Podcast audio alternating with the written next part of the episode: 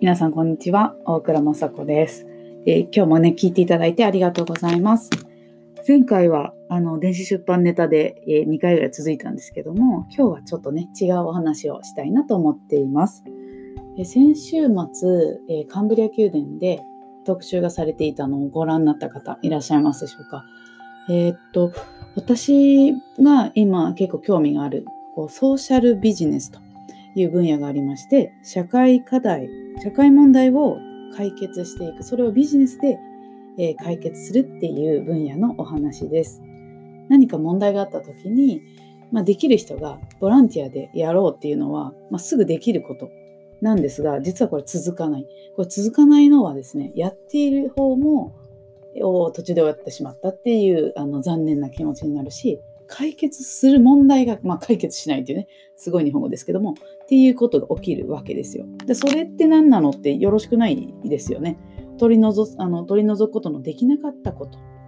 えー貧困とか地球温暖化とかねそういうえでかってちょっとね思われた方いると思うんですけど意外と私たちの身の回りには多くあってそれはまあ国とか行政がやることじゃないのもちろんね取り組んでいるものもありますよ。ただ取りこぼしが必ずあるんですね。それが放置されるといいのかなっていうお金になるからだけでやるやらないとか気がつかれるからやるやらないでいいのかなっていうことがすごくありましてあの私自身もすごく興味があって最近勉強やそういう話をねよく聞くようになりました。であのカンブリア宮殿ではボーダレスジャパンの、えー代表田口さん田口さんが話をお話をされていました。ご存知の方もいらっしゃるかと思います。ですごく分かりやすくこの会社のやっていることが説明がされていて、えー、と社会起業家のためのプラットフォームを紹介してたんですよ。で、えー、と共有をして、えーそれをみんなで解決していく。もちろんこう独立してそれぞれの会社があるんですけどもっていうような仕組みにもね、えー、と言及していたんです。で今日は別にそのポータレスジャパンが素晴らしいということをひたすら言う会ではなくてそれはすごそれは大前提として。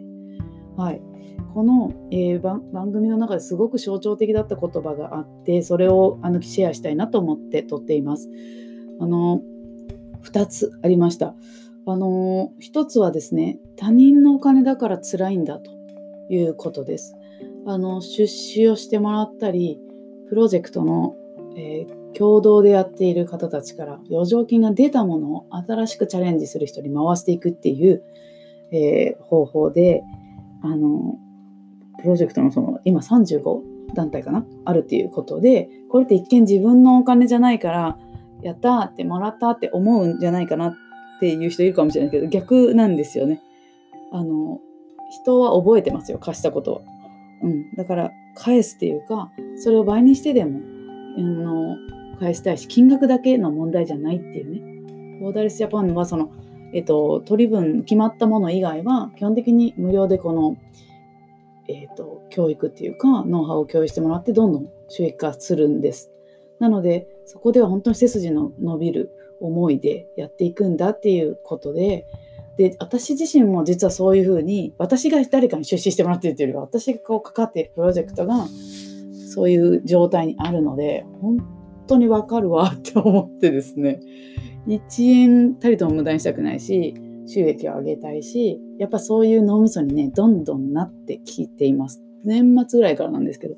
だから本当に経営者としての経験を積まなきゃなっていうところで今回こういう言葉に出会ったので皆さんが同じ立場でないにしてもですね実は人からもらってる借りてる応援されてるそれをがエネルギーになってるんだってプレッシャーじゃなくてですねったことがあればあのぜひそれをあのうまくエネルギーにさらにしてあの目標を達成したり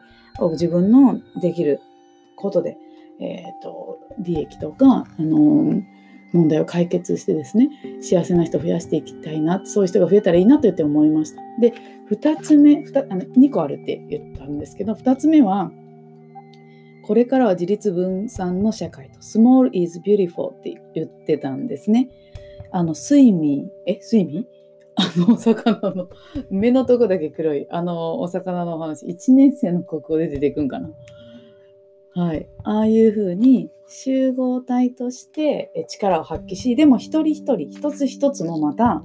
あの生き生きとしているっていう状態です。なんかこれからコミュニティの時代とか個の時代とか言われてそうだよねって感覚的には分からなかったいると思うんです。一人だとできないことはみんなでできる。ただみんなになった瞬間こう埋もれないか我慢しないか言いたいことは言えてるかっていうその成長あの組織として成長してるのかみたいなこともありますよね。でそれ両立するんだっていうことをこう田口さんの言葉から私はこう聞き取ってですね思ったわけです。だからこれもまた私もこうえっ、ー、と10個ぐらいコミュニティというか今プロジェクト関わってるってことが数えたら分かりました。いや、もっとあるかもしれない。あの、自分が主語で関わっているものですね。その中で、まあ、いわゆる経営責任というか、追って大きく追っての2つと自分の事業か。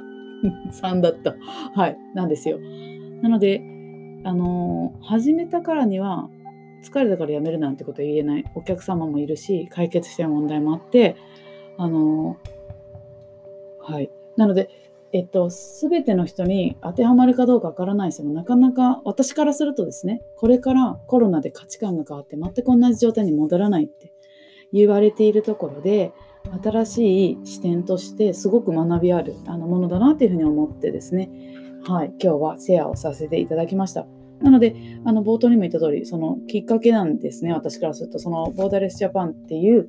会社があり、急成長を遂げていてすごいねっていう、もちろんそういう視点の話もある。でそこから何を感じるか、うん、私としては2つの点がすごくエネルギーになったっていうことでこれを聞いている皆さんにも何か応援になれば嬉しいなと思って今日はシェアをさせていただきました。皆さんもね気になったあの言葉とか動かされた言葉とかがありましたら是非教えてください。こんな時にこういうことを聞いてこうなったよっていうことですね。